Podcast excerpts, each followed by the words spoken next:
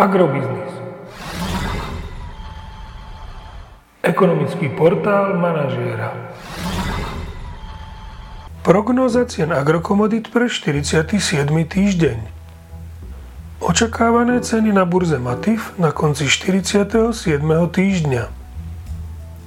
Pšenica 176 až 181 eur za tonu, kukurica 163 až 166 eur za tonu, repka 388 až 393 eur za tonu.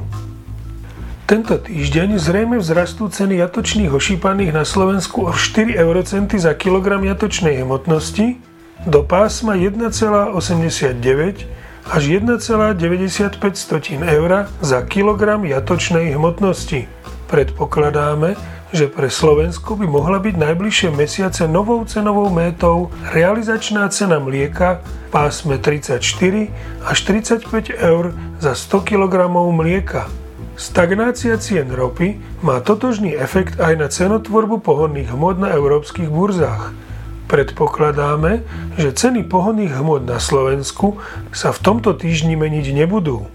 Nafta by tak naďalej mala stáť 1,245 tisícin eur za liter a cena benzínu Natural 95 by mala byť 1,315 tisícin eur za liter. Podrobnejšie informácie nájdete v aktuálnej prognóze na portáli Agrobiznis.